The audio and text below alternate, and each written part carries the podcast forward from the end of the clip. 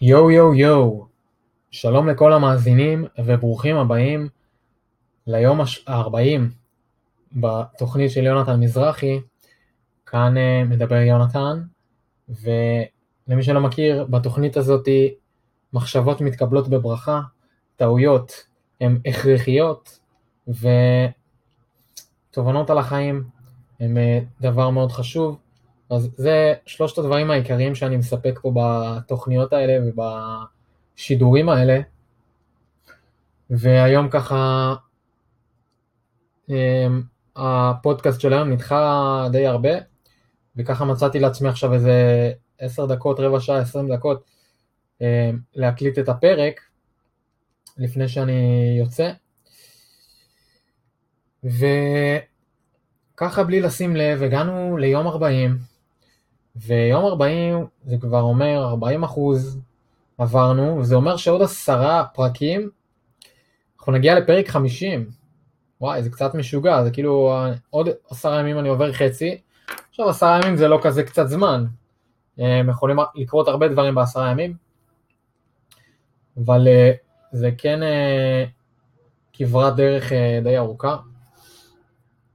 אז ככה כל עשרה פרקים אני מסכם על הפרקים שהיו, ועשרה פרקים אה, מפרק 30 עד הפרק של היום, אני חושב שהיו פרקים די טובים. אני לא זוכר את כל הפרקים ש... שהיו באופן כללי, אבל אה, אני יכול להסתכל פה כרגע. אז כן, אז אני חושב שעכשיו שאני מסתכל קצת על, ה... על הפרקים, 80% אה, מהם היו פרקים שהם היו די טובים, כל אה, פרק בעצם הבאתי איזה משהו די טוב, והיו לי שני מאמרים שכתבתי בין לבין, אחד עוד לא סיימתי, אבל כן דיברתי עליו באחד הפודקאסטים, ואת השני כבר פרסמתי ושמתי גם אה, קישור באחד הפודקאסטים, נראה לי בפודקאסט של אתמול. ו...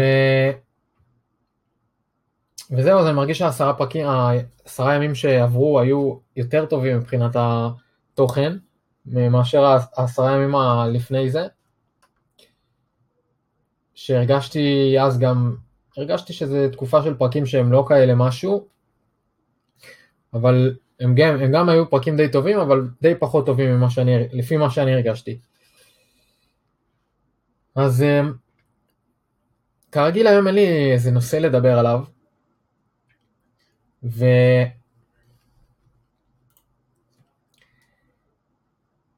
ובעצם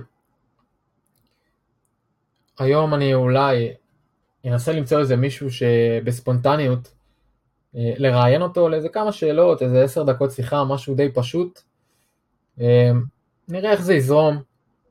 חלק מהדברים של לצאת מאזור הנוחות, ככה לדבר עם איזה מישהו, להגיד לו, שומע גבר, אני עושה איזה תוכנית, שמצב אתה רוצה להתראיין וזה. נשאל אותו כמה שאלות, ו... ונראה איך זה זורם. אז לא בטוח שהיום זה יקרה, אבל אני, אני אנסה לעשות את זה. ואם לא, אז מחר או מחרתיים, או בהמשך השבוע, אבל רעיון במאה הפרקים של, של התוכנית הזאת, של הניסוי הזה, יהיה לנו בוודאות. ו...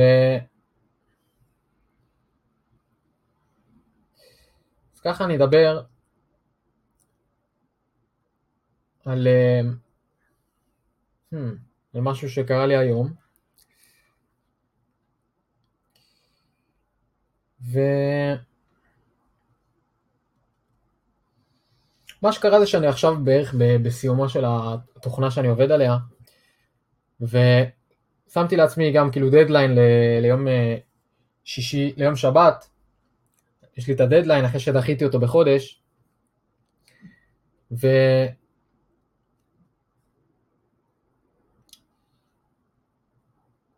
ולא יודע, יש לי איזה קושי כאילו לסיים את הפרויקט הזה, למרות שכאילו שמתי את הדדליין, אני לא סגור, כאילו, תמיד יש משהו להוסיף, זה הבעיה.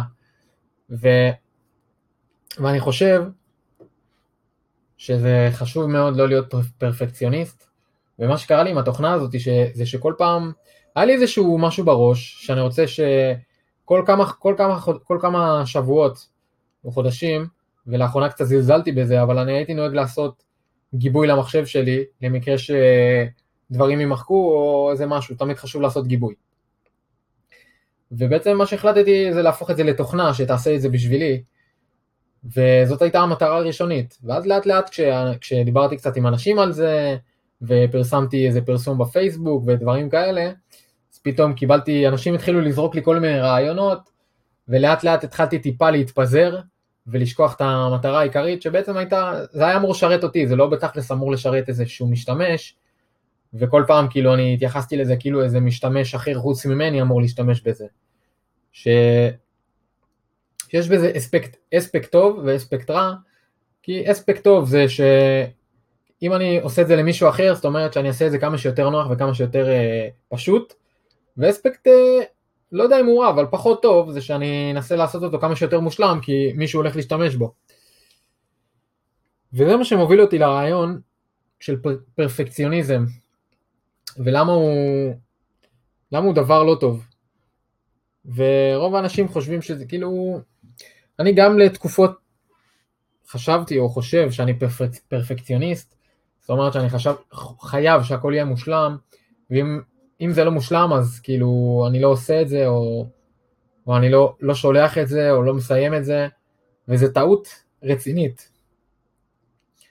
ואני עדיין לא, לא 100% בזה, וכאילו סתם, נגיד ועכשיו אתה כותב איזה מאמר, ולוקח לך זמן לכתוב אותו, ואתה רוצה שהוא יהיה כמה שיותר מושלם, ואתה רוצה שהוא יהיה כמה שיותר טוב, ואתה רוצה שהוא ייראה כמה שיותר טוב, אז אתה כמה שיותר משקיע ומשקיע, ולאט לאט עובר הזמן, ולא יודע, אולי פחות, פתאום מתחיל לרדת לך מהמאמר הזה. ומה שקורה זה שהפרפקציוניזם הזה גורם בעצם או לוותר על הדבר הזה שאתה רצית לעשות, או שלוקח מלא זמן עד שקורה איזה משהו, כאילו עד שאתה מוציא את הדבר הזה, דוגמה, כאילו הדוגמאות שעולות לי לראש זה נגיד אפליקציה, תוכנה שעכשיו אני עובד עליה, כתיבת מאמר, הכנת אה, סרטון ליוטיוב, אמ, נגיד אה, הכנת אה, תוכנית אימונים, אולי אתה רוצה שיהיה לך איזה תוכנית אימונים מושלמת, ועד שהיא לא מושלמת אז כאילו אתה לא רוצה להתחיל, ו- וזו טעות רצינית. ואני גם חושב על זה תמיד, אני תמיד חושב על זה, כאילו, אני רוצה שהכל יהיה מושלם, אם זה לא מושלם, אני לא... כאילו, אני אעשה הכל כדי שזה יהיה מושלם, ואני אשקיע את המאמצים עד שזה יהיה מושלם ועד שזה יהיה מושלם. ומה שקורה זה שאתה שם לעצמך רף גבוה, וזה טוב לשים לעצמך רף גבוה, אבל אתה שם לעצמך רף גבוה, אני שם לעצמי רף גבוה, ומה שקורה זה שאני מלחיץ את עצמי וגורם לעצמי להגיע למצב שאם אני לא בעצם עומד ברף הגבוה הזה, אז בעצם אני לא מספיק טוב, ובעצם אני מוותר. אז לעומת, אם עכשיו אני אנסה כמובן לעשות את זה כמה שיותר טוב, לעשות, אה, לתת את המאמץ שלי, אבל אם לא הספקתי, אם הגדרתי לעצמי עכשיו חמש שעות לכתוב איזה מאמר, להכין איזה עבודה, לכתוב שיר, להכין סרטון, ואני רואה שאחרי החמש שעות האלה לא יצא לי הדבר הכי מושלם, עדיף פשוט לפרסם אותו מאשר שהוא יישאר בכונן קשיח שלך או, או על הדף או לא יודע מה. כי אחרי זה ברגע שאתה כאילו מפרסם את זה, למרות שזה חצי מושלם לדעתך או 80% מושלם, אז אחרי זה אתה יכול לקבל איזה פידבק, אתה יכול לקבל אה, איזשהו למידה מטעויות, יכולים אה, לתת לך טיפה הערות, ואתה יכול רק ללמוד מזה.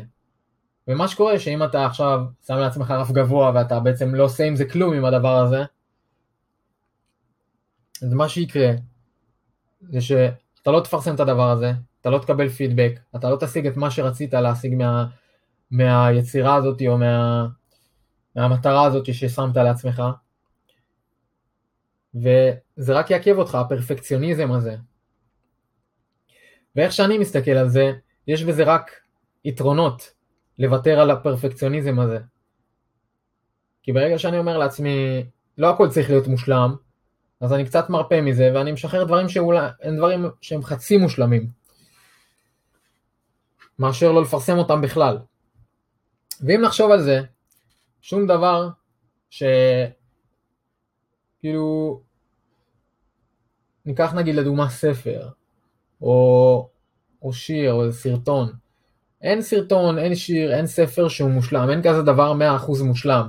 כל, ה, כל היצירות האלה, או כל הדברים שקשורים לתחום הזה, של אה, להכין דברים, ליצור דברים, לכתוב איזה מכתב לאיזה מישהו, זה יכול להיות כל דבר. להכין אה, ארוחת ערב, יכול להיות כל דבר. כל הדברים האלה, ברגע שאתה עושה אותם על הצד הכי טוב שלך, אבל כמובן שהם אף פעם לא יגיעו ל-100%, כי אין דבר שהוא מושלם, לא משנה מה. ובגלל זה פרפקציוניזם רק מעכב, הוא לא עוזר בשום דבר, הוא מעכב.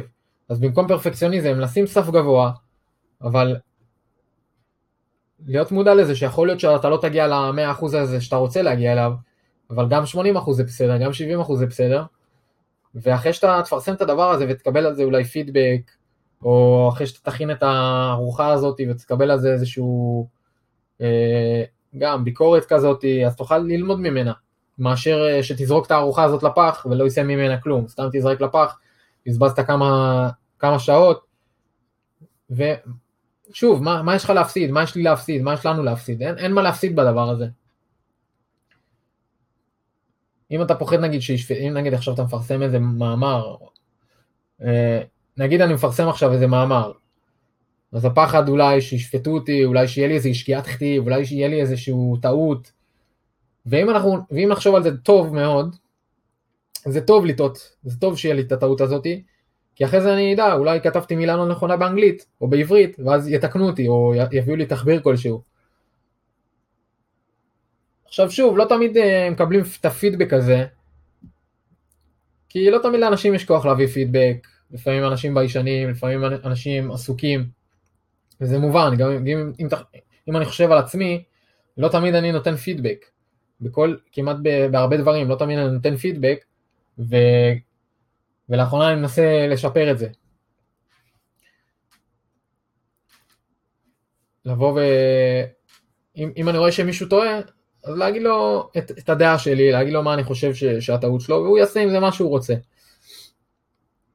ו, וזה חשוב לתת ביקורת למישהו אחר. ולפעמים הקטע הזה של אה, לשים את עצמך על המוקד, מה שנקרא, שאנשים יבואו ויגידו לך שאתה טועה, זה כואב, זה כואב. זה כואב, זה כאילו הם, כאילו הם אומרים, אתה טעית, אתה עשית טעות, ושוב, יכול להיות שזה פחות uh, קשוח, אבל ברגע שמישהו אומר לך את זה, אז כאילו נותן לך איזו תחושה שאתה לא מספיק טוב, זה מקטין אותך, וזה גורם לנו להרגיש לא, לא בנוח, אז בגלל זה אנחנו בורחים מהביקורת הזאת.